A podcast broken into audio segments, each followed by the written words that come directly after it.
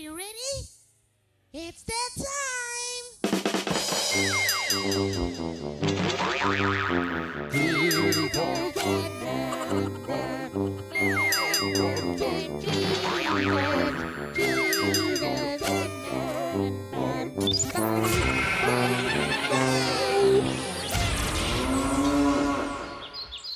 Welcome, ladies and gentlemen, to season four, episode "Who Cares" of Man, Buns, and Jesus.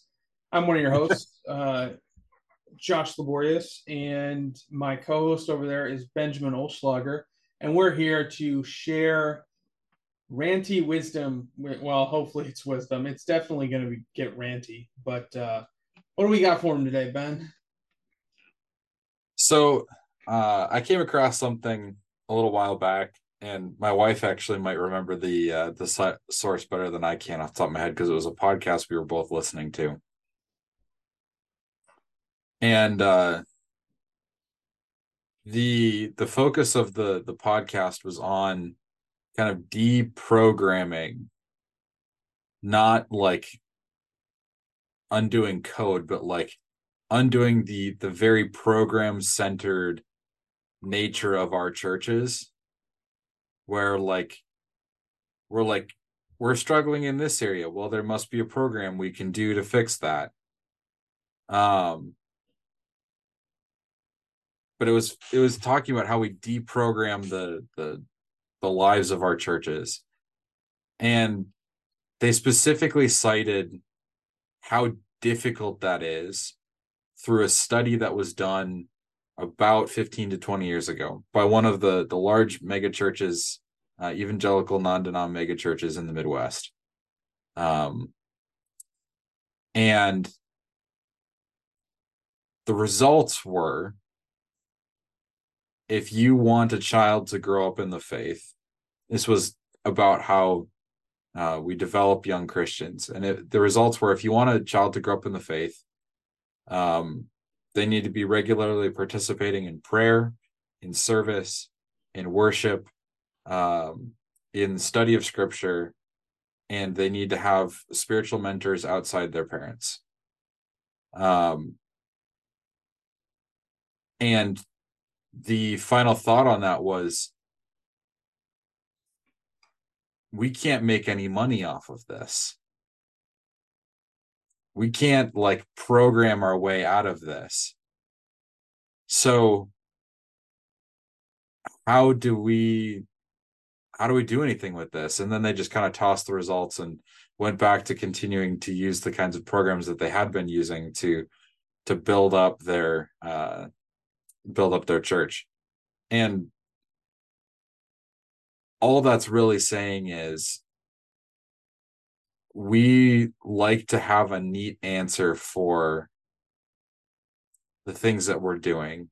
We like to be able to say, oh, we're struggling with youth retention. Well, here's a youth program that we can stick to that will keep our people involved and invested. Here's a, uh, we're struggling with with numbers. Here's an evangelism program that we can do.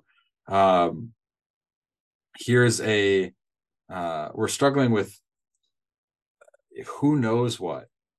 Here's something else we can do program wise to make that better. And the reality is, all of the research that Josh and I have seen in our time studying in seminary, in our time as pastors, and in the conferences we've been to, it all says one very simple truth: that if we want our churches to thrive, if we want our, our, our members to be faithful Christians, the thing that they got to do is they got to invest. They got to invest themselves, their lives, their, their time, their talents, their treasures into serving Christ. And I think today the, the idea is to just kind of like give you some ideas of what that might look like, give you some places that are often criminally underserved in that regard in your churches, and then like also recognize this isn't necessarily your fault. this is how the church, especially in the United States, has operated for, I don't know, decades. So kind of unwiring that is going to be a difficult situation. Josh, where do you want to jump off from there? Hold on. Josh is counting something. I'm I'm going to stop counting. Um, if you're like, what research have you guys really done? I have a six-page bibliography for you with over seventy-five sources, and I'm happy to send it to you. And you can read all these articles because they all they all they all say it. Yeah. And if you look at the church, the example from the early church, they said, like, they weren't setting up programs, they were building relationships, and they were being Christians together, and they were mm-hmm. growing from that. And those list list of things that Ben said for retaining people up in the faith, um, how many of those happen in a church setting versus how many of those are something you have to step up and do at home? Um, especially if you're talking about your kid. Daily devotions. You don't have a pastor who's going to come to your house and do daily devotions. They might provide resources for you to do that, but you're the one who has to read them. You're the one who has to press play. If you're if you're praying with your kids, you have to be the one who sits and says, we are going to pray now. You have to pray with them. Um, with service, like, yeah, there are going to be some opportunities through your church, but like ultimately you, and I, I don't know where this mentality came from, that we're going to pay people to do all this for us. We're going to pay and we're going to get this program and it's just going to be automatic. No, you got to do it. Like with evangelism, okay? If, if you want your church to grow, if you are genuinely desiring for your church to grow, you have to sack up, go to your neighbor, go to your friend and say, you should come to church. And we've talked about this before. Your pastor cannot grow your church for you. They don't. I have been here for almost three years and I am just starting to get a couple relationships where they might care enough about what I have to say that they would take an invitation from me seriously. Because you're not asking for them to just join some club or do some activity. You're asking them to change their worldview, to change their life. And that doesn't all happen at once. That that happens a little bit at a time, but it's like that has to that has to come from a friend. That has to come in a, in the context of a relationship. And it's somewhere along the line, the role of pastor got expanded to be gigantic. And you'll see this on Facebook all the time. It's like people want their pastor to be a good preacher, to be a good listener, to be a good counselor. And it's like, okay, we're good so far.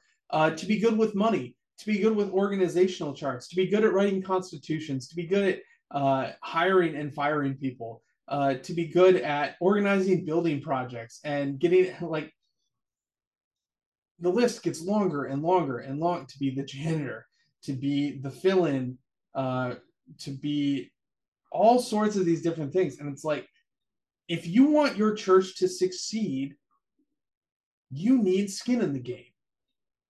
If you want your church to grow, you have to invite people. If you want discipleship to be better at your church, you have to get involved with it. Like, you don't just get to sit. It, it, this isn't a consumer thing. You don't just get to sit back and enjoy it, right? You have to put in work, um, not as much as your pastor, right? They're full time. They do they do dedicate ministry all the time. But if it is up to one person, it's you're not going to see it grow. You're not going to see it take off.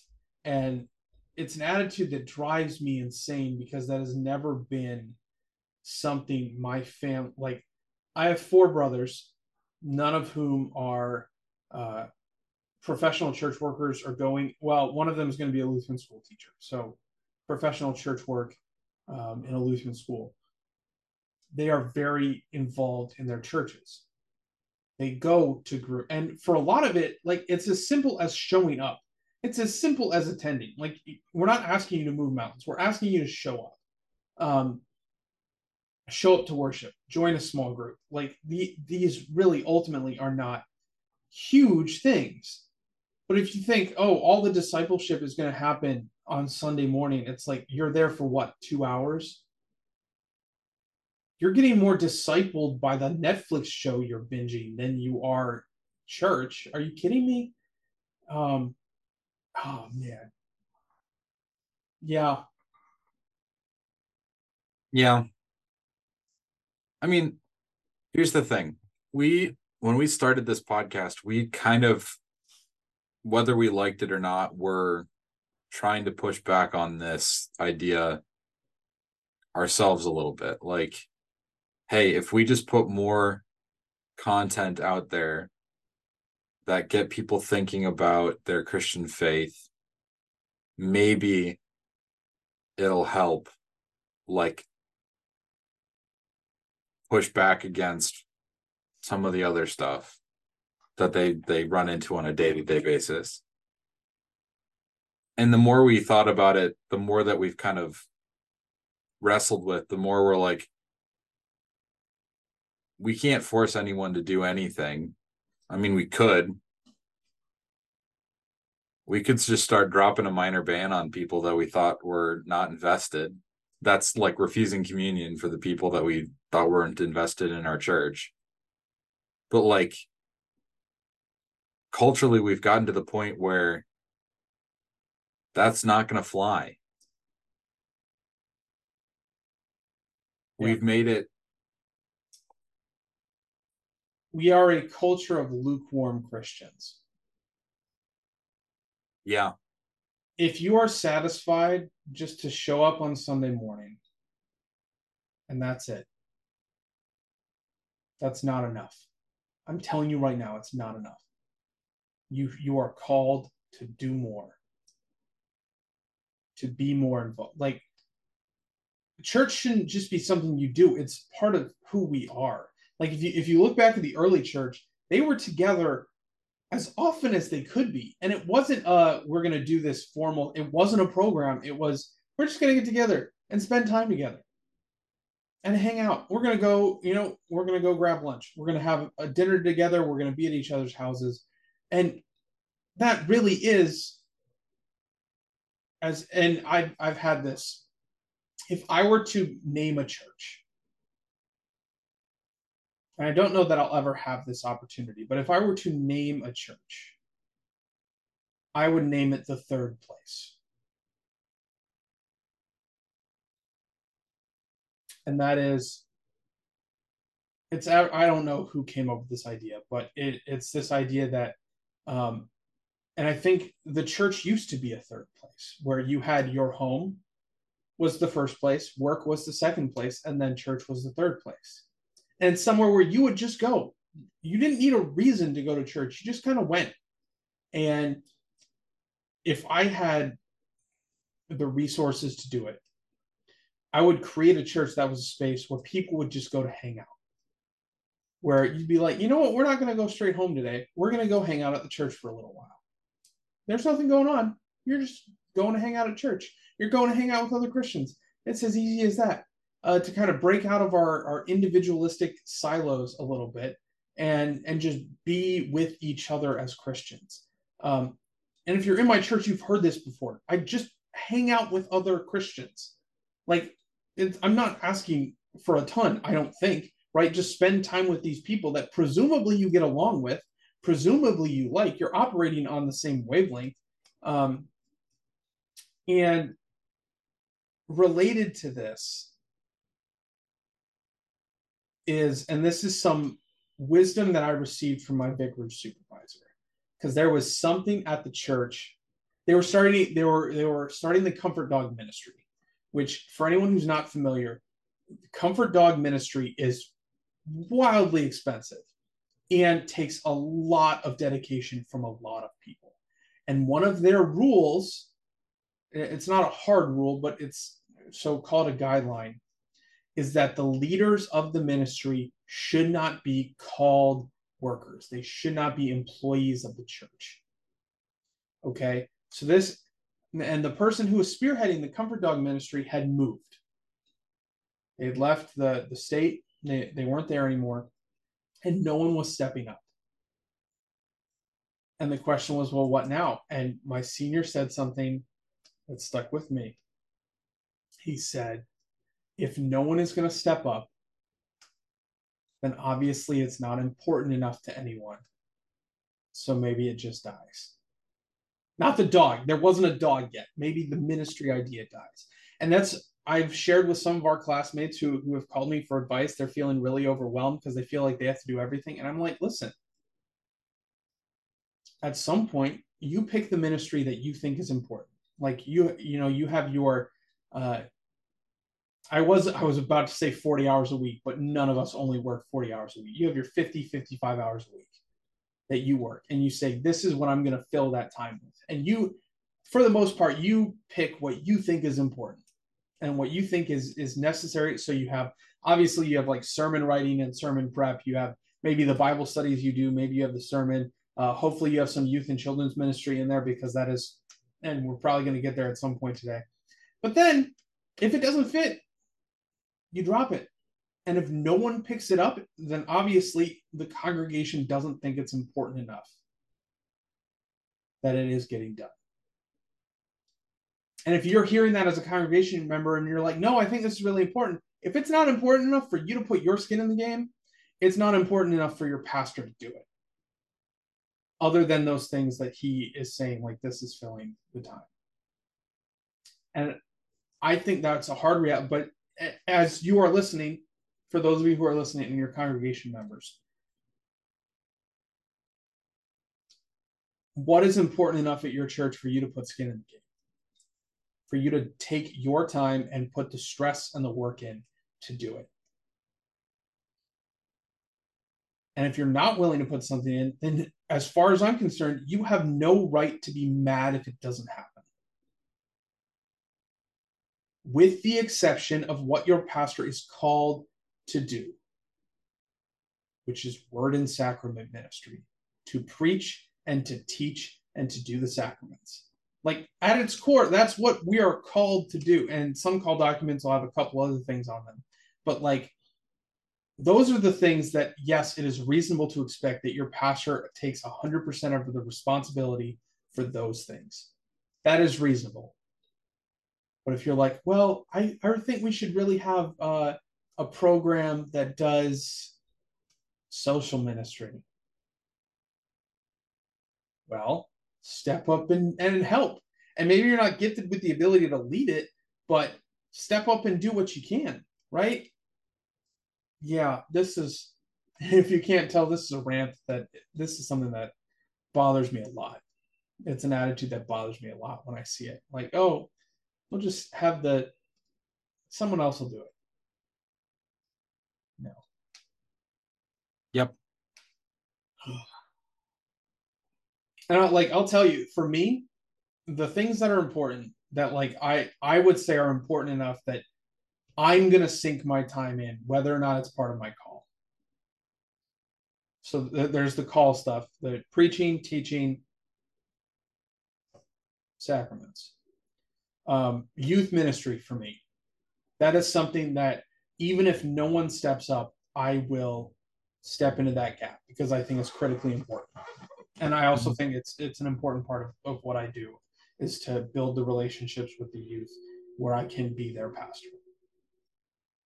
Um, worth noting, the uh, the stats say that if you don't have your hooks into someone by the age of thirteen, chances of them being a lifelong Christian way lower.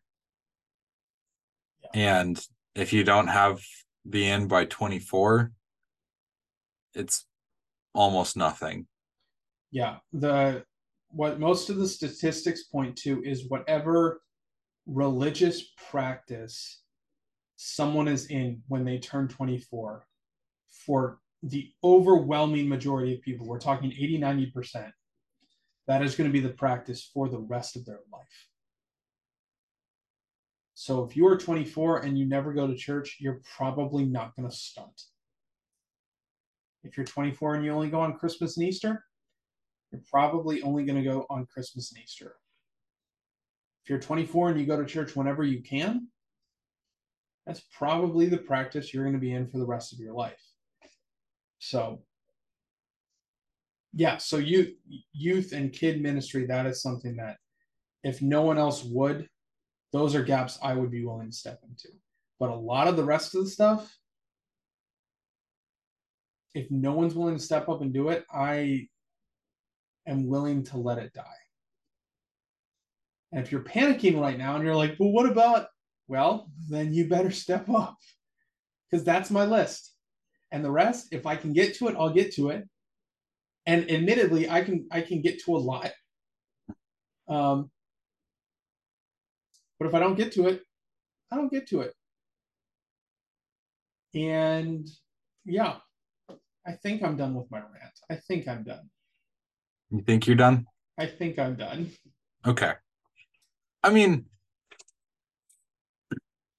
let's, I'm going to to provide a little bit of, of reprieve from maybe how harsh our rant has gotten. Worth noting, if you are spending time with your family discussing the faith, that counts. Yes, that's discipleship. That's the most that important is, discipleship you could do. That is a great opportunity for discipleship. Whether your family is you and a handful of kids, or if it's you and your spouse, if it's you and an elderly parent, if it's you and you, like, that's great. That's a great place to start. Um, if you are spending time in your week, um, like helping out a neighbor, or uh, we've got a couple of people at my church that can't drive, and there's a rotation of, of their friends that helps them get to church. If you are taking time out of your week to do that, great. That is an excellent use of your time. And there's an excellent way to invest in, in caring for the church. Um,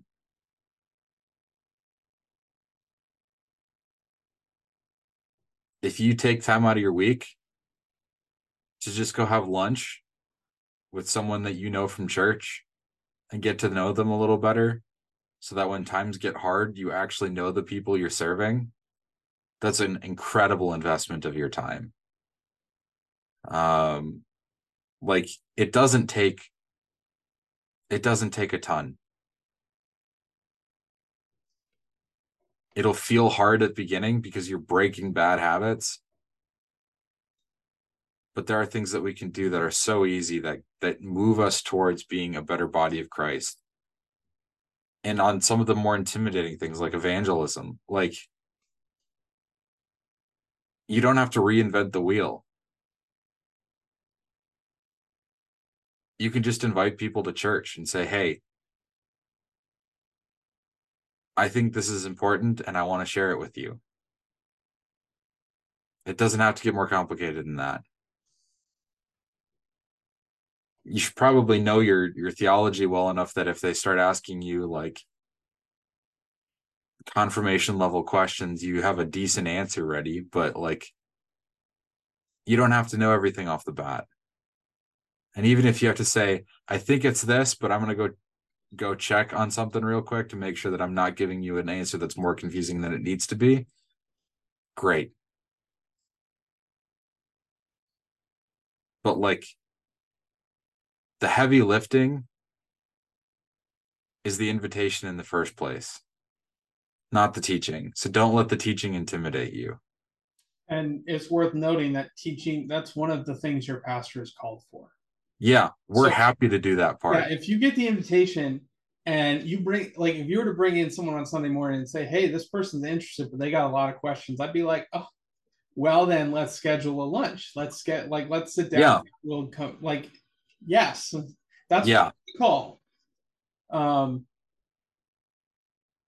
yeah, it starts. It starts at home, and Lutheran Hour Ministry did some really cool research with Barna um, about what it takes to be a spiritual household and kind of what it takes to raise kids in the faith and and the outcomes for that.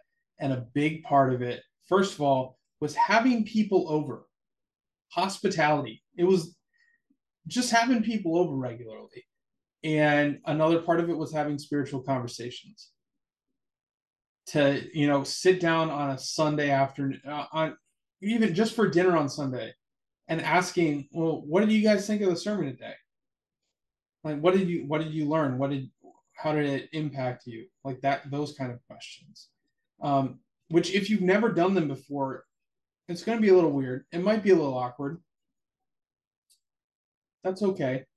It will be less awkward the more you do it. Um, my my wife can attest to that. After almost every sermon I preach, I ask her, what do you think of the sermon? What was my point? Um, I don't think it makes her super uncomfortable anymore. She feels like it's a test. And I'm like, no, I mean, if it is a test, it's for me. Because if I didn't get a point across that I meant to get across, well, clearly I should have written a better sermon. Um, so. It's fair. Yeah. I like a couple of things from my childhood. We didn't, we didn't necessarily do daily devotions. We didn't necessarily have a ton of like deep spiritual conversations, but my dad usually had a pretty good sense for like when we needed to talk life. And he'd take me out for a cup of coffee, or he'd get coffee, I'd get hot cocoa, and we'd talk life. Um, and he did do the the goofy little, like, on Sundays on the way home from church, we couldn't have whatever we were stopping to get on the way home unless we gave him one thing we learned from the sermon. Um, and throughout the week, we would do these uh quizzes in the newspaper, and when we didn't have them on the weekends, we'd sometimes pull out a book full of, of Bible-based quizzes to test our, our knowledge of scripture. And like, it didn't take a whole lot, but it it got us motivated to to go learn more, because we wanted to be the one that got most of the questions right the next time we did a quiz. And by doing that, you're you're drinking in scripture, you're growing in your understanding, and more of the pieces fit together. And it's just a beautiful thing to like kind of experience your faith growing in in that way, that you're able to better respond to questions about the sermon. You're better able to respond to questions about faith and life and the complicated nature of what's going on in the world. Um, you know, my mom would grill me on on memory quizzes when I was driving to school. I went to a, a Christian school for the entirety of my uh my free college, well, even through college, but I was about to say Valpo's. Yeah.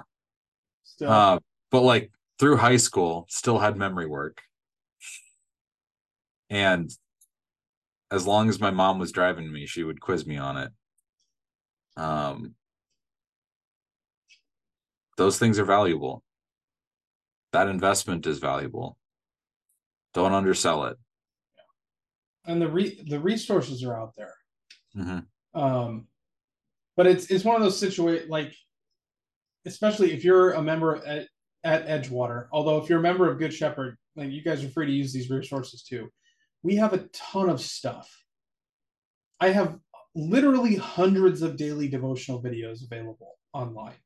Mm-hmm. Um, not as many, but a lot of written devotions as well, walking through different books, and they're short. There are a few paragraphs at most, these written devotions. We have the podcast that we put out, um, all these resources. But it's one of those situations, you can lead a horse to water, but you can't make it drink. Yeah. Especially today, devotional resources are there.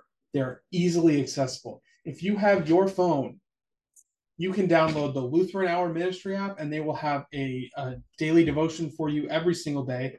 Um, there, you can download the Catechism if you want to just read through that. You can download the Bible. All of these are free resources. They're all out there. It's really, really easy to do. But you have to do it. No one is going to do it for you. Um, And it's it's the same thing with a lot of men. Like I can I can say community is important till I'm blue in the face, and I have, and I will continue to do so. But the reality is, if you don't go out and and hang out with other Christians, like I can't make you. I'm not going to come to your house and drag you out and drag you unless you are having a really tough time and you need someone to drag you out of your funk. Then yes, I'll drag you out and we'll go, we'll grab a drink or something. But, but short of that, like we have a, we're doing a church, just a community thing. We're going to a hockey game at the end of the month. I can't force you to go to a hockey game. I'll be there, but I can't force you to go. I'm not going to kidnap you. That's illegal. I can't do that. Yeah. The circling back to your point about how many resources there are to that you can use to get invested. The um, there's one of the podcasts I, I listen to a lot. It's called The Holy Post, and one of the um, main guys writes a daily devotion that he advertises as being for people who hate daily devotions. Oh, good. Yeah. It's called With God Daily. And it's like, it's rather than the like sappy, super sentimental, like typical stuff that you find in devotions. Um, it's like his reflections on life and his random interests and how they tie into scripture. And it's awesome. And like, if you think that you've tried everything that there is to try, you haven't brushed the surface, because there are ways to help you grow in scripture. You just got to look in the right places. And so if you're, if you find yourself like struggling with some of that, come to us as a resource for the resources. We usually have a pretty good idea of what you can look for. But again, like Josh said, we can't make you do it. You got to take that step. Yeah. A lot of times when it comes to discipleship, when it comes to faith, and this, the original topic for this episode, right, is um, this idea that we have offloaded so much of our church stuff, so much of our religion stuff, so much of our discipleship stuff on the people we pay to do ministry, on full-time church workers. Um, but regardless, whether it's a D C E, whether it's a pastor, whatever, if you like, we can, we can equip you. We can put you right there. We can give you all the resources in the world. We can connect you. We can talk to you. We can't do it for you. Like for youth ministry, we cannot make your kids come to youth. Mm-hmm. You can. You can drive them there. You can drop them off. And it's, e- it's either they go to youth or they walk home, right? Uh, when it comes to discipling, your when it comes to your Bible study, like we can give you all these resources. I we can't do it for you. Um, when it comes to the church growing, we can't do it for you. All of these things. We can teach you about it. We can give you advice. We can guide you. We can equip you. We can do all of those things. We cannot do it for you. And on behalf of all professional church workers everywhere, you need to understand that. Because we desperately want it for you. Right? I desperately, if you are a member of my congregation, I desperately want you to be growing in your faith and growing in your discipleship. So it is incredibly difficult for us when you ask us to do it for you, because we are going to try and we can't. Um, so acknowledge that. And uh, maybe rec- like maybe do some self-reflection and recognize where you've been asking your pastor to do things that ultimately you have to do yourself. Um, that's, yeah. And if you're going to say anything to your pastor about it, uh, and he's not one of us, oh, please credit this podcast. I'd love to get a text from a pastor saying, my parishioner just came up to me today and like apologized for asking me to do things that they really need to do themselves and like committed to doing those things. I would love to get that text. That would make my day. Yeah. And I, I'm sitting here at the same time thinking, I love to imagine a world where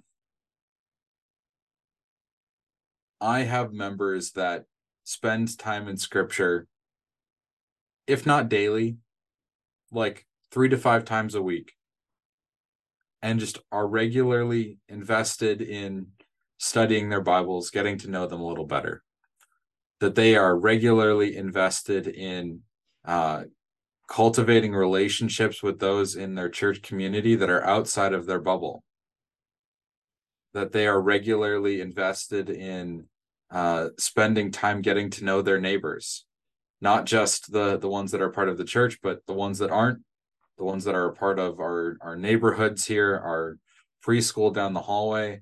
Um, I would love that. I would love if every member or every family in my congregation invited one person or one family to church, even if it was once every like three years.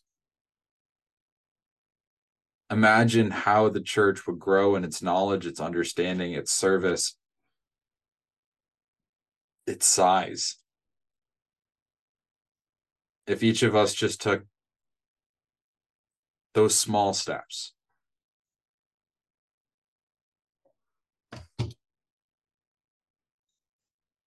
Yeah. I did the math at one point, and it was a while back, so the numbers might have changed. Um, but it took less than four iterations of people sharing the gospel, and everyone in the world would have heard it. Like, it, and what I mean by that is if you take the, the population of the Christian church, everyone who is who is a professing Christian, and they were all to share the gospel once, you have doubled it. And then you have that number, and you say, okay, now everybody share it again. You double it again. And then everybody share it one more time, and you've doubled it again.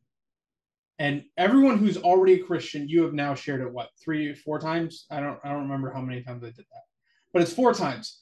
If you were in that first wave, you've now shared it three times. In the next wave, twice. The next wave, once. And then you have the last wave. From where the Christian population is now, if you were to do that, you have covered the entire population of the world. Now, I'm I'm not naive enough to think that just because you share the gospel with someone means that they are going to Uh, become a Christian, and that's where the the math isn't as clean. But I think sometimes we overthink it. Like, if for the people at Edgewater, if every one of you was to reach out to someone close to you and bring you to, bring them to church, we go from a congregation who's averaging between sixty and seventy on a Sunday to a congregation who's averaging one hundred forty, one hundred twenty to one hundred forty on a Sunday. Like, it's And that you just have to invite one person. Like, surely you can, surely everyone can do that. You can find one person that you're like, hey, come to church with me.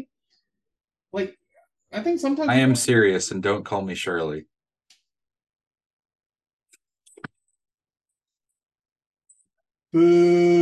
Boo. Thanks, Josh. Yeah. Yeah. And I think that's kind of the, the like, this plays into the heart of it all. There are, I don't know what the numbers are at your church membership wise, and I've got a like kind of quasi transient population. We're we're in a place where a lot of people have cabins. They spend the summer up north, or they have winter homes and they spend their winters down south. Um. So. Hard to know exactly what the numbers of members are here, but I have eighty-eight members. I'll call it two hundred people that are either annually or seasonally active. And if all of them, invested in their faith a little bit more, or not even all of them, the ones that spent more time on the sidelines invested a little bit more in their faith, we could convert the neighborhood in a matter of months. That's me being a little bit hyperbolic, but like, but only a little bit. That's the thing. Yeah. And like, I'm, we're studying Acts in, in my midweek Bible study right now. And we don't necessarily have the same uh, miraculous dispensation of the Spirit that the, the apostles got on Pentecost. But it's fresh in my thinking right now. And it's worth noting, it took twelve guys six to eight hours to make thousands of disciples.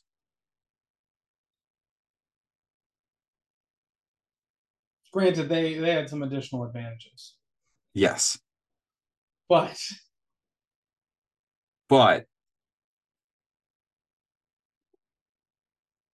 Let's be, let's be incredibly generous to them and the advantages that Christ was giving them, and incredibly disadvan- uh, dis. disgenerous to us, whatever the word is there. Stingy? I don't know. Harsh? I don't know. Anyway, continue. We could do the same thing. It might take six to eight years rather than six to eight hours. But you could turn a you could turn a community on its head pretty quick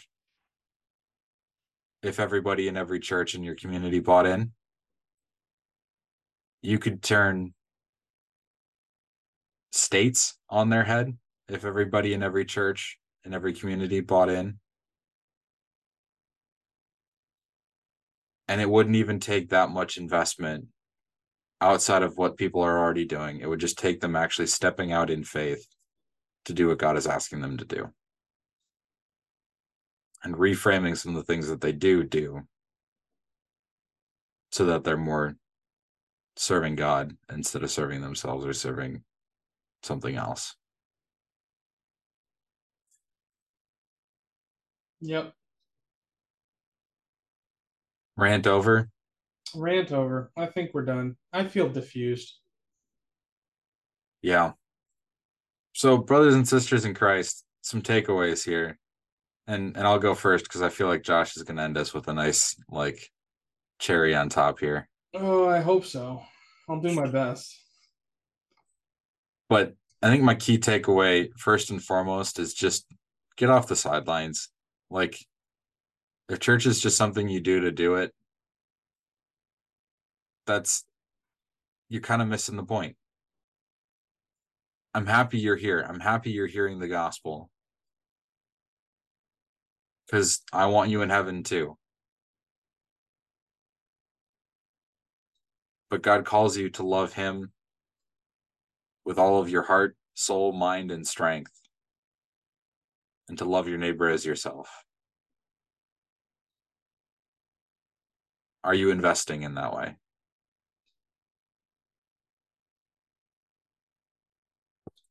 And and my takeaway for you is just to keep in mind that all the professional church workers in your life, we want to do everything we can to support you in your faith and discipleship. And we will do everything we can to support you, but we cannot do it for you. With that, uh, share this podcast if you think it was helpful, if you think it's worth sharing. Um, this, I think, would be a, a good... Share this in honor of Pastor Appreciation Month. Um, so you, you can share it. If you can give us a rating on Spotify or Apple, like whatever podcast platform you, you're listening on, we are on uh, all the big ones. Give us a rating, uh, hopefully a good one. That's what we're we're shooting for here.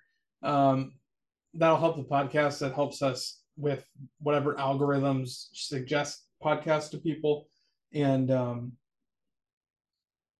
and we'd appreciate that. And if you have a topic you want us to tackle, if you want a guest that you want us to have on, you can just let us know. If you don't have our personal contact information, we do have a Facebook page. You can use that to contact us.